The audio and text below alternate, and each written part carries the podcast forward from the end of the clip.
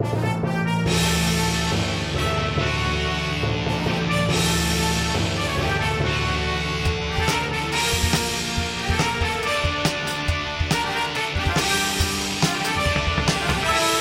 there, everybody, and welcome to the Sports Sports. Sports. Podcast. I'm Joel Anderson, I'm Jordan Palmaville. and joining us as always is the Sports Outsider, Phil Ranta. Woo, yeah, I am. Here we go. Podcast time. Holiday season. Let's Yeah. do it. I hope everyone had Phil- a wonderful Phil did his- Thanksgiving. Yeah, filled in I his did. traditional pre-podcast bump. That's true. Oh, jeez. Well, I mean, he needs it right What now. are are, are we are we are we on Showtime now? Is this a Netflix version of a podcast? Yeah. that's anti-heroes. too edgy. Anti-heroes. too edgy for me. Yeah, sorry, sorry. I like meant my his- good guys good, my bad guys bad, and no ambiguity. Yeah. I meant Yeah. his pre-podcast bump of herbal tea. Yeah. Yeah. I've been telling you, Phil, you should not snort herbal tea. You should brew it. You should steep it, and Yeah. we're shorter than maybe other teas. It takes so long to steep things. Ugh. Like, I don't, I don't know that that snorting urban tea is bad for you per se. Like, I think it's physically bad for your nostrils, but uh, This yeah, is a sports comedy podcast. It's a sports comedy podcast. Joel and I, sports insiders, and uh, Phil, sports outsider. Way all outside. comedians, social distancing in sunny Southern California. That's true. Originally from Michigan, the all of us. yep. There's And- the and context. And, and speaking of Michigan, we, we have a pretty big get because the Detroit Lions recently fired Matt Patricia and Bob Quinn, uh, Quinn Tricia, as they're often known on angry message Yeah. boards. I had And- to, I had to text to a friend that I'm like, you know how I know I'm getting older is that the Lions firing their coach just doesn't fill me with excitement the way it used to. yeah. Too many times, huh? the hopes yeah, you know, I used to be able to tell myself, hey, other teams get new coaches and then suddenly, you know, turn around over the next couple of years and become competitive. and, you know, I just can't get myself to think that anymore. Well, we are going to have on the current acting owner of the Detroit Lions, Sheila Ford Hamp. Hey, that's to, great. uh, yeah, to talk about, I guess, the transition, how they fired it, and maybe a little bit of where the Lions are going. And you know what, Joel? Maybe she can give you some hope. yeah, I have I have some uh I have some thoughts. I bet know? you do. But be, hey, be be nice.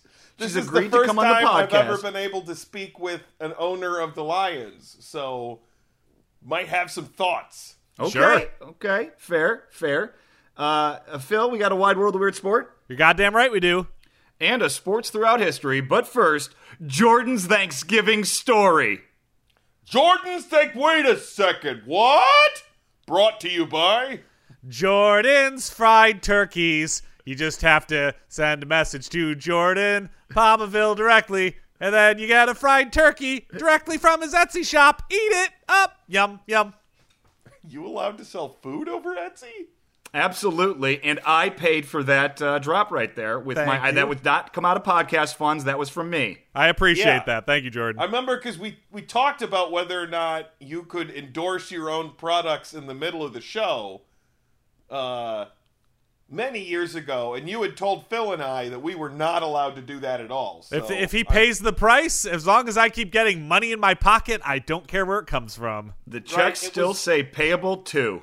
Yeah. it was good to see that now that Jordan has his first crazy get rich quick scheme, he's choosing to toe the line that he had set up before. Good. So Fri- he's not being a selling selling fried turkeys on Etsy. Yep. What a Yeah. what a great character development for me. right? It's true. it really really, fills you It out is. a bit. Yeah. Okay, so as you guys know, I'm a Hulkamaniac by choice, but Michigander by the grace of God. Yep. Yeah. And uh, some of the great traditions uh, of there's a lot of great traditions of being from Michigan, and in some cases more specifically Metro Detroit. And uh, I'm gonna go. I'm gonna, I'm gonna just you got you got Tigers opening day, right? It's like a it's like a holiday downtown. You have you have Jobbie Nooner, okay? Got Jobbie Nooner. I don't I don't know Jobbie Nooner. This is one I figured. This is uh, if you know, you know. Got Uh, the International Freedom Fest, which unfortunately they've rebranded the Target Fireworks, but the International Freedom Fest, the Detroit River is lit up with fireworks to celebrate both Independence Day and Canada Day. Oh, that's nice. You know. And then uh, you got the Hudson's Thanksgiving Day Parade. you know, which was it's a thrill to see as a child, and it was a, a thrill to march in for me as a as a high schooler. Name dropper. Yeah, wow, that's that is pretty cool. I only ever got to be in like one parade, not counting the homecoming parade, which you know didn't count. Right, that's a small. Yeah, we yeah, but you know, we had a well, we did a, a, a we did a local Memorial Day parade. Uh, we did a homecoming parade, and then the Detroit one was like the one that everyone got excited about.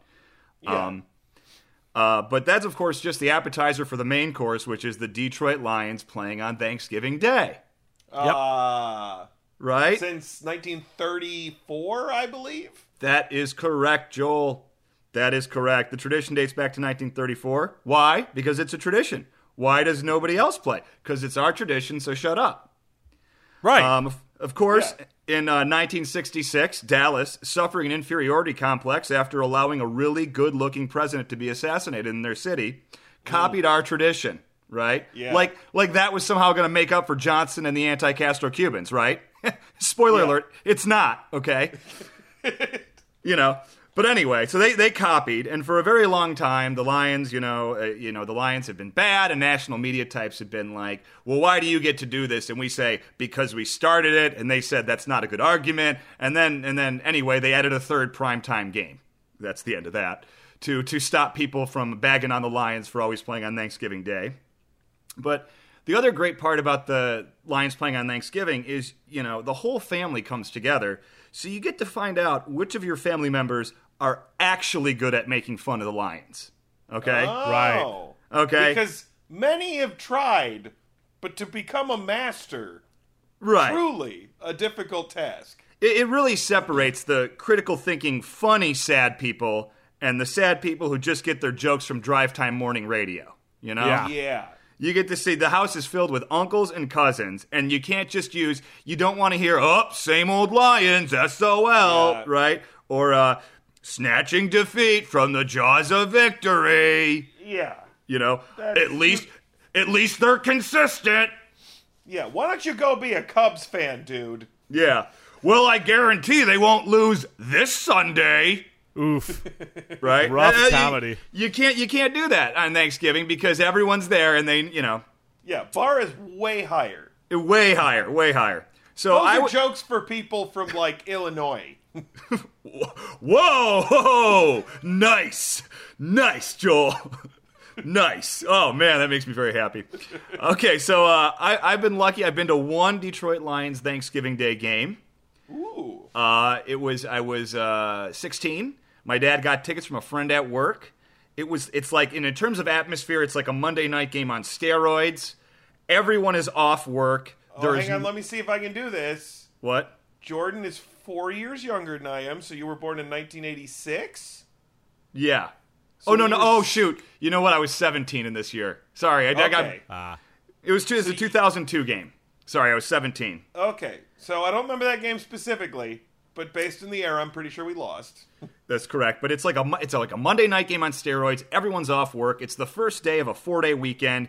People are letting loose, right? Yeah. It's the only game on. The year is 2002. The three and eight Lions are taking on the six and five New England Patriots. Oh, so we weren't that bad this year. Yeah, not.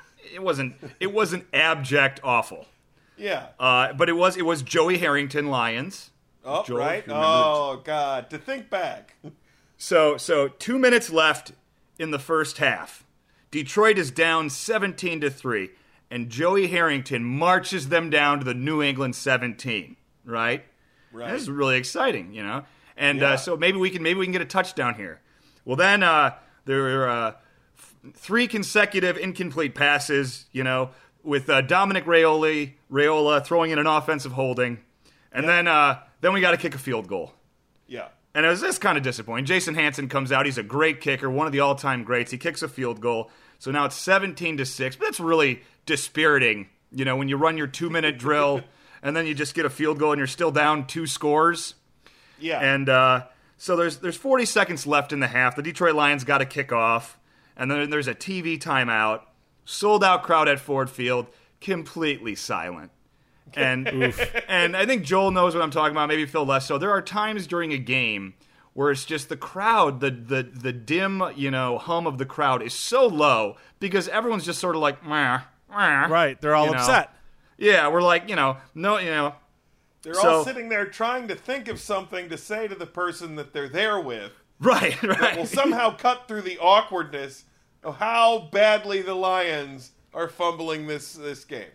Right. And so we're coming out of the TV timeout, and it's, it's very quiet. And then the announcer goes, uh, "Remember, fans, coming up on uh, coming up at halftime is a performance by recording superstar Bon Jovi." Oh, And this achieved a very muted reaction. And and about about ten seconds after he said it, and again the place is completely silent. This guy, this drunk guy, a few rows ahead of us, just jumps up out of nowhere and goes, "Hey, hey Bon Jovi sucks!" and like you know, like ten thousand people in our area heard it because it was very quiet Sure. and hysterical laughter. Really, really cut the tension. yeah, everyone laughing at. everyone I, think, really. I don't think we should we should laugh at our truth tellers. Right. well, it was, it You was, know, it was certain things that you should be able to stand up at any point in time and shout because they're known truths about life and the world. I would say it was cathartic laughter, Joel. Okay, And we were right. not laughing at him. We, we were laughing at the situation. Okay, yeah, you know what? That's better. He, you know, he, he, he was the he was the hero we deserved at that moment. Yeah. Um, but uh, so we, we we all really needed that, and we needed that man, and uh, we laughed and laughed and laughed, and and the and the Lions would go on to lose uh, twenty to twelve in a really frustrating game. Um, you don't say. But but for the record, Vanessa Carlton performed with Bon Jovi at halftime and was excellent. There we go. so silver lining, huh? Yeah. Jordan's Thanksgiving story. Jordan's thanks. Oh, hey, wait a second. Brought to you by. Jordan's fried turkeys. Buy it now from his Etsy shop, and it'll then you just have to re-fry it just a little bit to crisp it back up once you get it in the mail. And now, sports throughout history. Bum bum bum bum bum bum. It's time for another sports throughout history, guys. Brought to you by The History Channel. We're doing the history of table legs because we've already done so much history. Just so much history. I just I thought I was left wanting after the the history of chair legs. Yeah. And so I'm really glad they're getting into that. I really thought after chair legs they were going to go back to their their more normal programming of just World War II again. Yeah, I think they've done all II. of World War II pretty In well. extra color. This time we added colors that weren't even there. Uh, well, that that Jordan, you're thinking of Netflix, the World War II in color. Which, by Oh. the way, you know, if you're ever cleaning the house in a weekend, that's a good one to put on. I want Background I want the one I pitched though. I want fucking Andy Warhol like s- silk screen like with like Hitler's mustache is like green and his, and his eyes are blue and yeah, World War great. II discolored. yeah, yeah. I like that. Actually, now, now, guys, and I'm for serious pitching this. We should do we should do like a one of those funny shows where you just use, you know, like uh, C Lab 2020, where they. Oh god, I love it. yeah. But we take World War II footage and just add what like Winston Churchill and Hitler are saying, but then it's all weird colors like Andy Warhol. Yeah, Oh, we'll do deep fakes. We'll do deep fakes. There we go, deep fakes. That said, I know that you guys are trying to hijack my segment because I'm prone to tangents. But let's bring it back to sports throughout history. Okay. Hey Phil, how great was Sassy Justice? oh, Hey, Sassy hey, Justice hey, was hey, hilarious. Hey, hey, Google hey, it if you haven't seen it. Hey, hey, hey! I see what's happening. I, I hear what's happening here. So. the Summit Series, or Super Series, known at the time simply as the Canada USSR Series, was an eight game ice hockey series between the Soviet Union and Canada held in its September of 1972. Oof. The first competition between the Soviet national team and a Canada team represented by the professional players known collectively as Team Canada. It was Nice. the first international ice hockey competition for Canada after they had withdrawn from such competitions in a dispute with the International Ice Hockey Federation. Because they were a bunch of hosers, right? Yeah, and here's the thing: calling yourself the International Ice Hockey Federation, but Canada's withdrawn. It's kind of like, oh, yeah, what? Like, I mean, it's different now, but especially in the '70s, if you're I- an International Ice Hockey Federation that doesn't include uh, Canada, you're not. Well, I was Sure. going to say, I think they could be an International Ice Hockey Federation, not the International correct. Ice Hockey Federation. Thank you, Jordan. That is that is an excellent use of grammar. I'm ashamed that I didn't think of it myself. Uh, yeah. So going back to 1920, obviously everyone knows that's the first time the IIHF threw the Ice Hockey World Championships. Of course. Mm-hmm.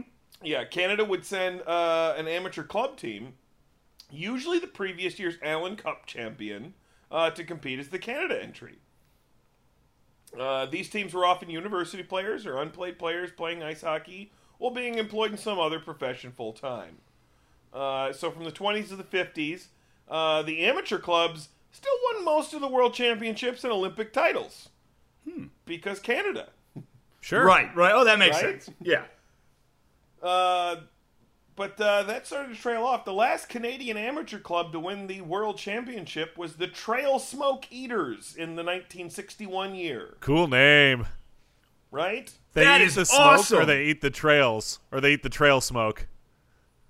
Not entirely sure, That's cool. uh, but in the meantime, uh, the rise of Russian hockey, which I'm not going to detail because I think we all know it, but I will say uh, Red Army, I believe, is an excellent documentary that really goes into how how fascinating this was. That the Soviets really didn't have access to to Canadian hockey experts and just designed their own their own game, started playing it themselves uh, in a way that was really fascinating. So everyone should look into that. But I'm not going to belabor it because I think we've all seen Miracle. Right. And and Rocky Four. Right. Yeah.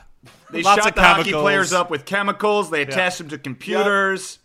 Well, you know how it was. Uh, the Soviet Union had way more money and technology than the United States, and so we had to we had to rely on you know like lifting logs to beat them.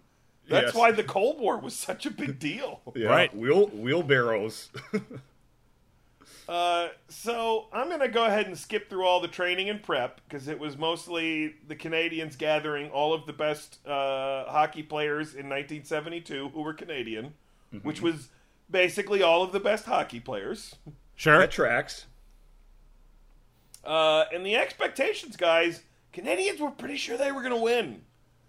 Like they were, uh, they were pretty sure that the only reason the Soviets looked so good is because they were playing a bunch of like juniors, you know. And they were like, but, but really, like if if we if we really tried, of course we'd win. Right. Well, I- also, if they're looking at game film and it's like Russians playing Russians, they're like, oh, well, that's why they're doing good. They're just playing each other. Exactly. Well, it was like Russians playing Russians, uh, and then there'd be international competitions, and it was like Russians playing guys from the beer leagues and college students, but not the good college students, because who would play college hockey? You'd play juniors in Canada and then go pro directly. Exactly. So, uh, game one was held in Montreal in a very warm Montreal Forum on September 2nd before 18,818 fans. Wow. The gamesmanship between the teams started before the opening puck drop. Canada was assigned the home team for all games in Canada, while the Soviets would be the home teams in Moscow. Okay. Glad that this article clarified that.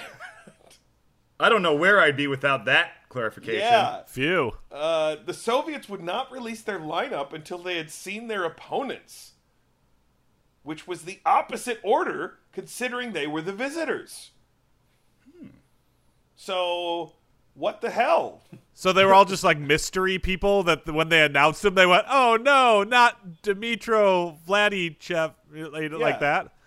But also in hockey, you change the lines out pretty quickly. So I don't Yeah. know why this would have been that big a deal. Yeah, I don't know. Crazy. Uh, so game one, uh, in the second period, Soviets pull ahead 3 2. Hmm. Uh, Kharlamov. Uh, hang on, what's his, his first name? Let's just call him Kharlamov. Uh, deked Don Awrey, skated around him, faked a backhand shot on goaltender Ken Dryden, and scored in the forehand. And guess what? At this point, everyone's thinking, what the hell? The what Soviets just happened? play? Yeah, this is not supposed to happen. Ken Dryden is Ken Dryden. Uh, so from there, it goes poorly. Soviets scored twice in the final minutes, win seven to three. Wow. Yeah, cue panic throughout Canada. like, if you're really thinking about it, like I think Canada has really been largely okay with just sort of being America Junior in almost all things except for what, like gun violence and hockey. Sure, the big yeah. two, as we call it. Yeah. Right. uh, but but that gets harder. It's like if you're not the best hockey team, then it's like God, what the hell is Canada? Are we just the big one? Is it just Yeah. gun violence that we're better at? Because then, because then, yeah, then it's like, oh, what are we then? Like, it's like England all over. Don't There's no there's no. Olympic sport for that. exactly. Uh, so it doesn't necessarily get that much better after game one. Uh, so the uh, the Soviets do lose game two. Little bit of panic uh, subsides because it's a four one win. So it's sort of like, okay, we're getting used to it, but here we go. Uh, game three was played in Winnipeg Arena on uh, September 6th and ends in a 4 4 tie. Uh, Team Canada held leads of 3 1 and 4 2, uh, but, but ends in a 4 4 tie. Yikes. So I have a I have a quick clarification point, uh, Joel. You said this Yeah. was an eight game series. An eight game series. So is it a best of nine or what? Like I think Or- they were or- just going to play eight games. Oh, they're and just gonna play hope eight- It didn't end 4 to 4. okay, so it's Huh. because it's an exhibition. It's an exhibition technically. So they're just playing eight total games. Got it. Yeah. And now the series is one one one after three games. Right. Uh, but then game four, Canada also loses. Yikes. Phil Panic. Esposito, in a post game interview on national television, said the following To the people across Canada, we tried, we gave it our best, and to the people at Buas, geez, I'm really, all of us guys are really disheartened, and we're disillusioned, and we're disappointed at some of the people. We cannot believe the bad press we've got, the booing we've gotten in our own buildings. If the Russians boo their players, the fans. Uh, oh, that's a weird quote, but but Phil Esposito was pretty pretty upset. Sure. In the Russia, we boo them, make them stronger. Yeah. Uh, so I'm gonna skip Sorry, ahead. I, I'm sorry. I'm going to skip ahead to game 6 here because this is this is the real key moment of the series. You could say it's where Canada really asserted itself as Canada. At this point, uh, it's game 6 and they are trailing uh, 3 games to 1. It's 3-1 and 1 going into game 6. Uh, and that's when we get to what is known as the slash Uh known simply as the Slash. Uh, during Game 6, Valery Kharlamov, who was uh, one of the best forwards for Team Russia, was targeted for attention by Team Canada. Now, Jordan, uh, why don't you explain to Phil, when I say targeted for attention, do I mean like it's going to take it fishing more often? Oh, I, I, I think they're gonna gonna rough him up a little bit, maybe. Bingo, bingo! because guess what? One of those things that the Russians didn't really incorporate into their version of hockey was the completely psychotic violence that Canadians believe to be fundamental to the sport. Of course. Ah, that's It is. that's you know what? That's on them for not doing their research. Yeah.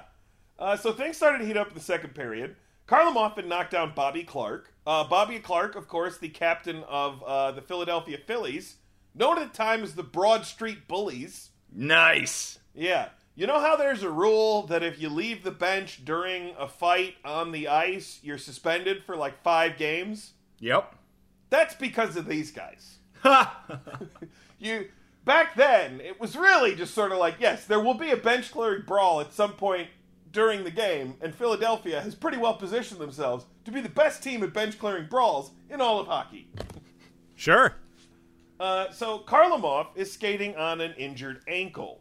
Uh, and of course, Bobby Clarke starts racing down the ice, trying to slash him in the sore ankle. Uh, and he succeeds. He breaks his ankle. Oh, Oh. God.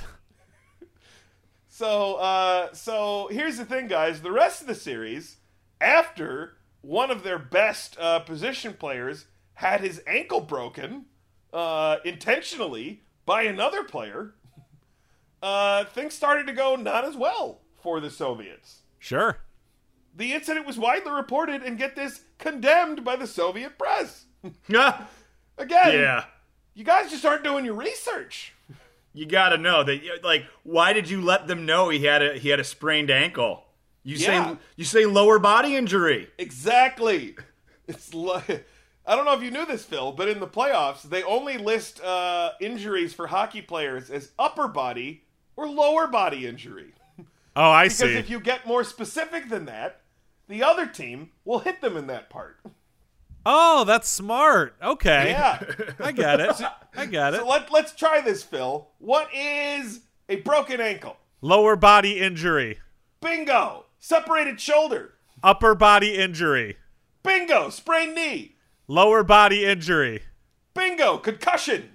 Upper body injury. Shh, don't say anything. Don't say anything. Don't say anything. Nope, you're wrong, Phil. So don't say Oh. anything. Oh, Shh, You don't, don't, have him. a concussion. concussions don't count? Okay. No Yeah. injury. Very good. Uh, so the slash was apparently done at the instigation of assistant coach John Ferguson, the enforcer for those legendary Montreal teams of the 60s. Sweep the leg. I remember that Kharlamov's ankle was hurting pretty bad. I called Clarke over the bench, looked over at Kharlamov, and said, I think he needs a tap in the ankle. I didn't think, I didn't think twice about it. It was us versus them, and Kharlamov was killing us. I mean, somebody had to do it. Sure.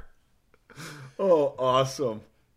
Canadian journalist Dick Beddoes asked Clarke about it later at a team reunion, calling it a wicked two hander. To which Clarke replied, Dick, if I hadn't learned how to lay on a two hander every once in a while, I'd never have left Flimflon. That being the name of the small Canadian mining city where he came from. Flimflon? What is this, a Rick and Morty alien? Yeah, I was gonna say. Yeah. Nope. Flin Flon. Uh, in a 2006 interview with Russian Sport Express magazine, Clarke stated that he was unaware of Kharlamov's sore ankle at the time and does not recall Ferguson telling him to target the ankle. Bullshit. Lower body injury. Yeah, exactly. Uh, everybody already knew.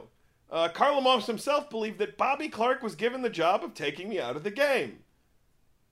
Perceptive.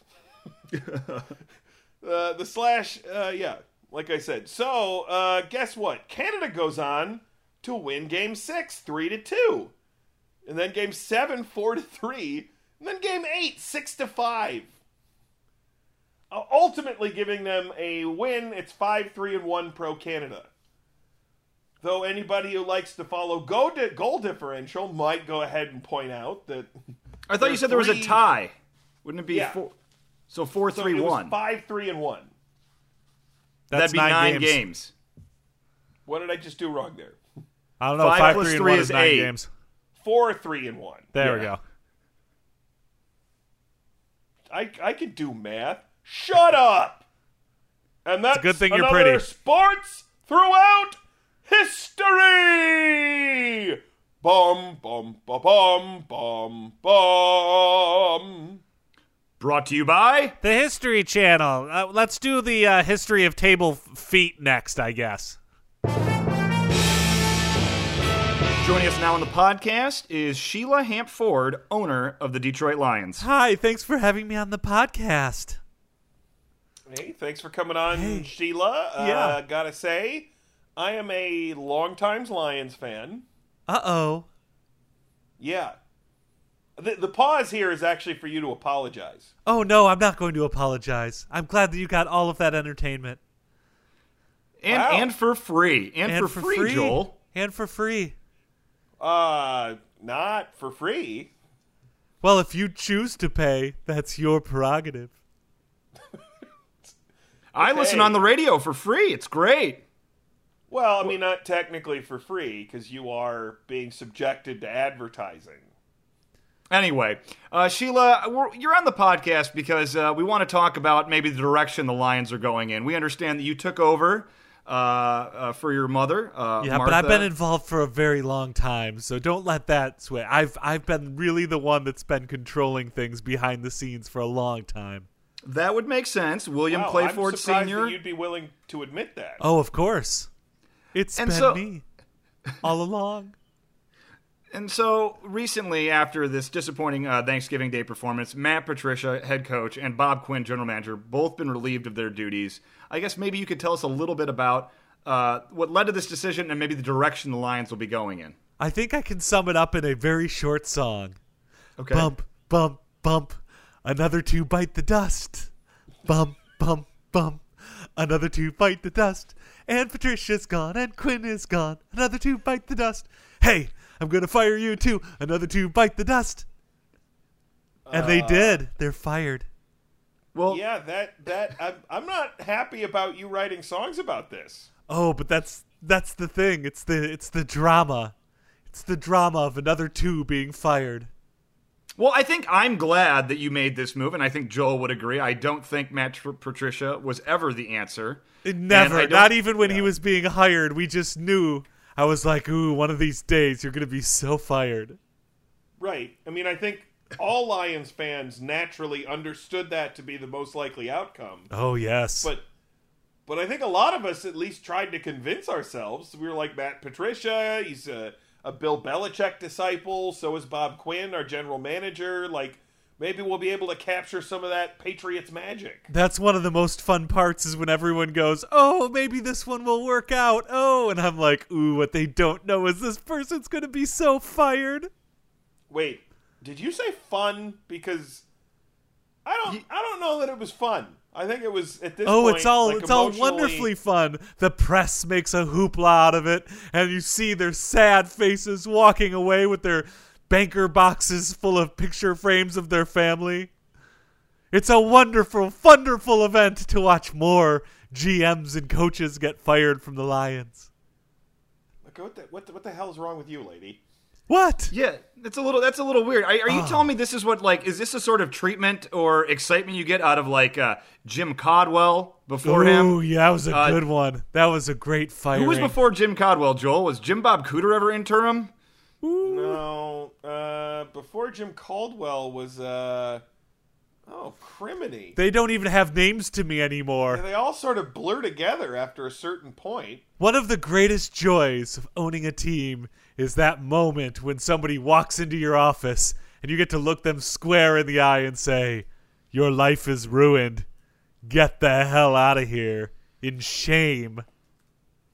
So you're saying this is the same treatment then, and I'm going to go down the list here. The previous coach, Jim Caldwell, got the Lions to the playoffs twice. Yep. Fired. You did that to Fired. him? I d- oh, of course I did. So fun.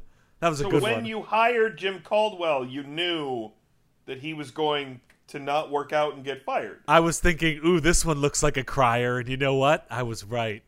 I mean, I was thinking this probably isn't going to work out because, uh, you know, Jim Caldwell had already demonstrated himself to be at mediocre at best with Indianapolis, but Yeah. but at least with uh, with Jim Schwartz, you know, like he was he was coming from Philly, he was fiery. I think a lot of us for a while maybe thought that he was going to be the guy to turn it all around. Yeah, I mostly I mostly hired second him because season. he had a sad face, so I thought that that firing would be really fun.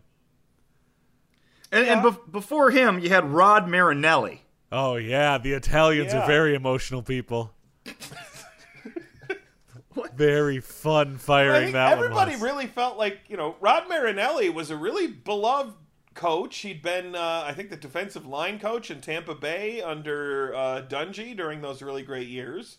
He Oh. said pound the rock very convincingly. Yeah, When you so asked him, what are you going to do? They said, we're going to pound the rock. Oh, and my Yeah. favorite part about it is like I just pounded your career because you're fired.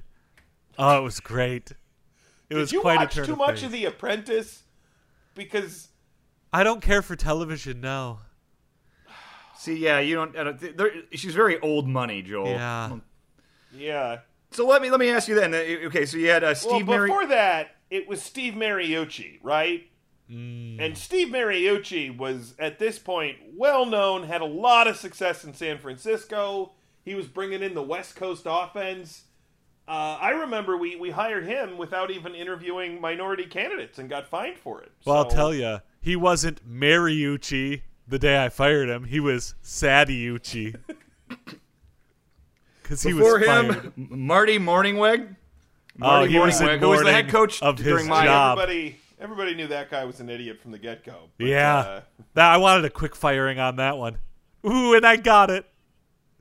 Okay. Well, prior to that, and now now we're into years that I actually remember fondly, in spite of everything. The the Barry Sanders years. Oh, yeah, I was young then. I was just So a you young executive.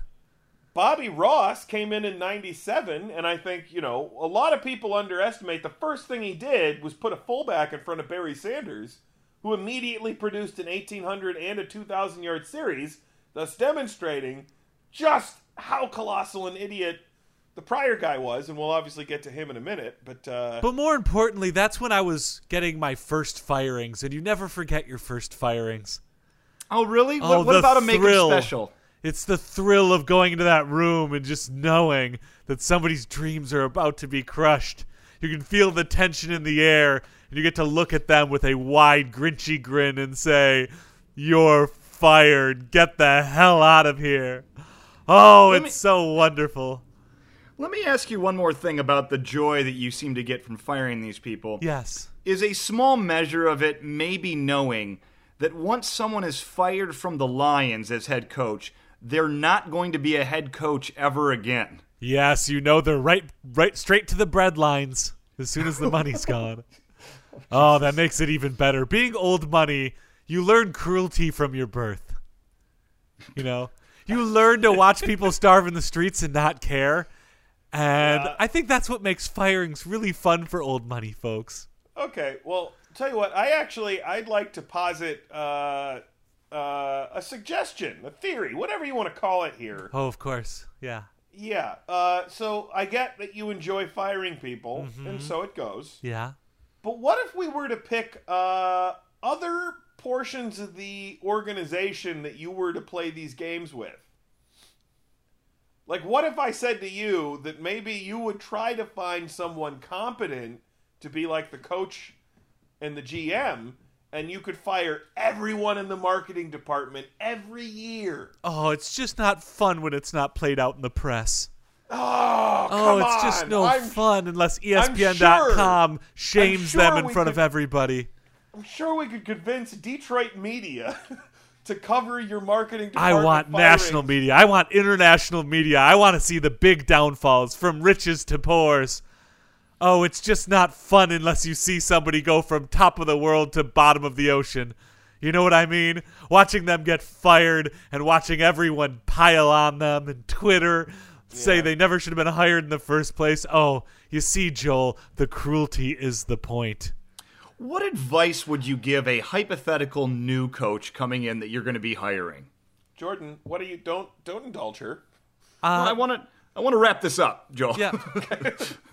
the advice I think the the number one advice that I would give them is um make sure to always have tissues in your side pocket because I strike at a moment's notice. All right, Sheila. Well, Yeah. it was it was uh, educational interviewing you today. Oh, I can't wait to buy Comedy Podcast Network and fire both of you. And now it's time for another wide world of weird sports. Oh, it's wide weird sports time. We love wide weird sports. Wide world of weird sports. What do we got this week? This week's Wide World of Weird Sports, the Jake Paul versus Nate Robinson boxing match. What is this? this is this is definitely not a sports throughout history. No, this just happened yesterday, but this is Yeah. uh, Jake Paul and Nate Robinson was the undercard to the Mike Tyson Roy Jones undercard or uh, uh, uh, mat main match.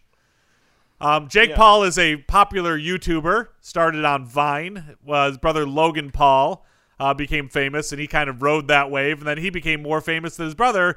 Of course, runs Team Ten, one of the biggest YouTuber collectives. Nate Robinson. YouTuber collectives? Yeah.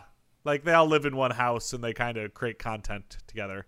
Oh god, that sounds like the worst thing ever. Yeah, Nate Robinson, I believe basketball player, right? Oh, is he? Yeah.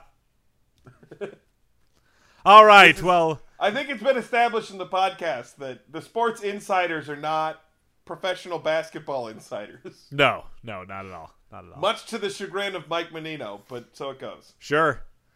Uh, well, I, I had to kind of pull this together from a few articles because there was not one definitive, say, Wikipedia article of something that just happened. Um, but this Yeah. one on ESPN.com starts Nate Robinson should not have been in a boxing ring. Oh no! Oh no! Uh oh. Uh, that do mu- not you do not want to be a professional athlete who just got his ass kicked by a YouTuber. Yeah, yeah.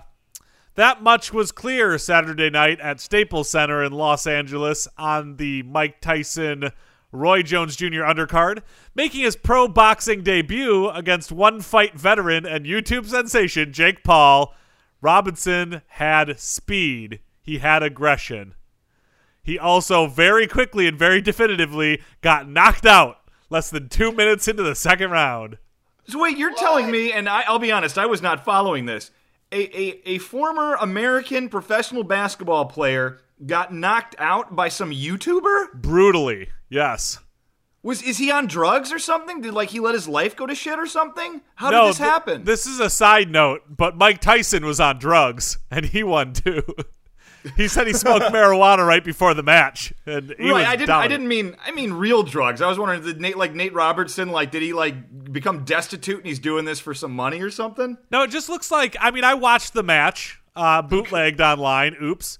Uh, it looked like he just didn't train, and it looks like Jake Paul, which you know, famously, he you can see it on his vlogs and stuff. He trained very hard for this. Oh wow. You know, Well, I mean, just- I would too if I'm going up against a professional athlete. Yeah. Yeah. But he had Well, really good take- form, and he was just like it was. Uh, Jake Paul looked like a real boxer, and the other guy just looked like he was like, "All right, I'll step into the ring, whatever." You know? Oh God. Well, I got to throw this out here. I think it's just a real shame, you know, that a fight between two, you know, serious professional boxers and Roy Jones Jr. and Mike Tyson, you know, both former title holders, is besmirched by some sort of sideshow in the undercard. Fair, uh, but you know they were kind of a sideshow to a sideshow. No, no, no. That's I was making a joke. Phil. ah, gotcha, gotcha. Uh, Sometimes sarcasm doesn't read with the Sports Outsider. that's fair. That's fair. Yeah. Uh, analyst Sugar Ray Leonard said, "You don't play boxing." That's Yeah. true. That's Yeah. one of those things that uh, that some people just don't get. But it's like, yeah, you get really tired when you fight real fast, so you got to work out a whole bunch just to like not fall over. Yeah. And then also, yeah, you get hit in the face a lot, whether you like it or not. Right. No, it's true. Robinson Actually, to quote zero. Mike Tyson, yeah, everybody's got a plan until they get punched in the face. that's fair. That's fair. Yeah. Uh, Robinson, now zero and one, learned that lesson in the most brutal way. He was knocked down in the first round, rushing at Paul, which hilariously rushing at Paul. Not a boxing move. It looked like he just charged him like a rhino. uh, when Paul, who was two and zero with two KOs, yes, uh, Logan Paul or uh, Jake Paul also boxed a few other times um, against KSI, another YouTuber, and one. Uh, hit him just above the ear. Yep. That's that's the sweet spot. Yep. In the second round, Paul hit Robinson on the forehead to knock him down again. And he hit him again when it looked like Nate Robinson was again charging at him for no reason. Yeah. Yeah, I would look up clips. You can find him on Twitter and stuff. It's hilarious.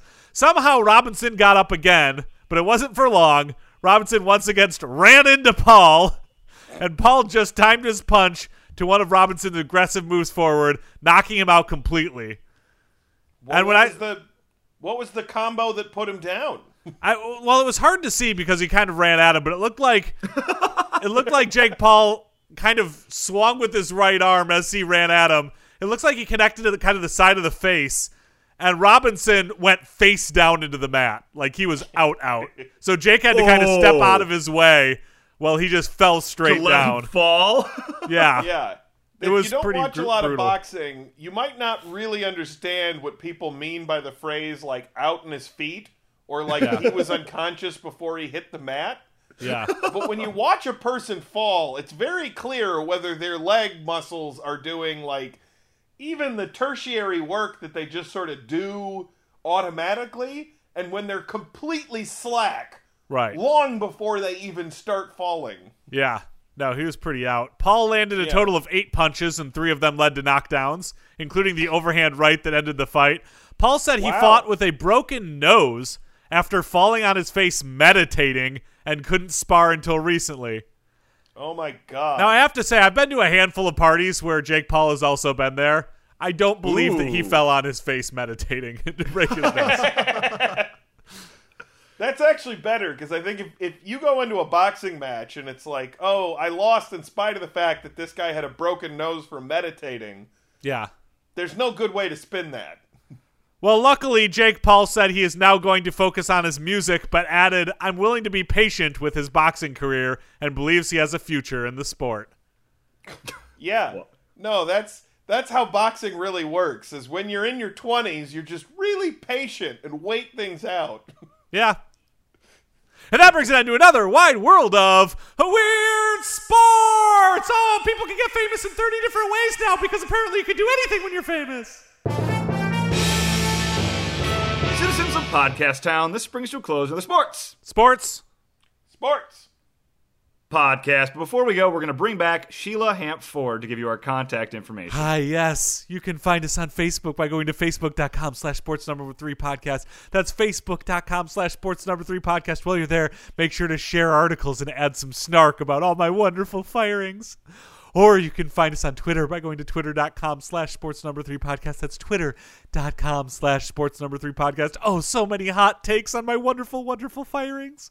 Or you can find all of our back episodes at anchor.fm slash sports number three podcast. That's anchor.fm slash sports number three podcast. Download all the podcasts, all the podcasts that talk about the Lions, and listen to the wonderful, wonderful firings of me, Sheila, who loves to fire. Thank you, Sheila. You're welcome. Hey guys. Joel. Joel.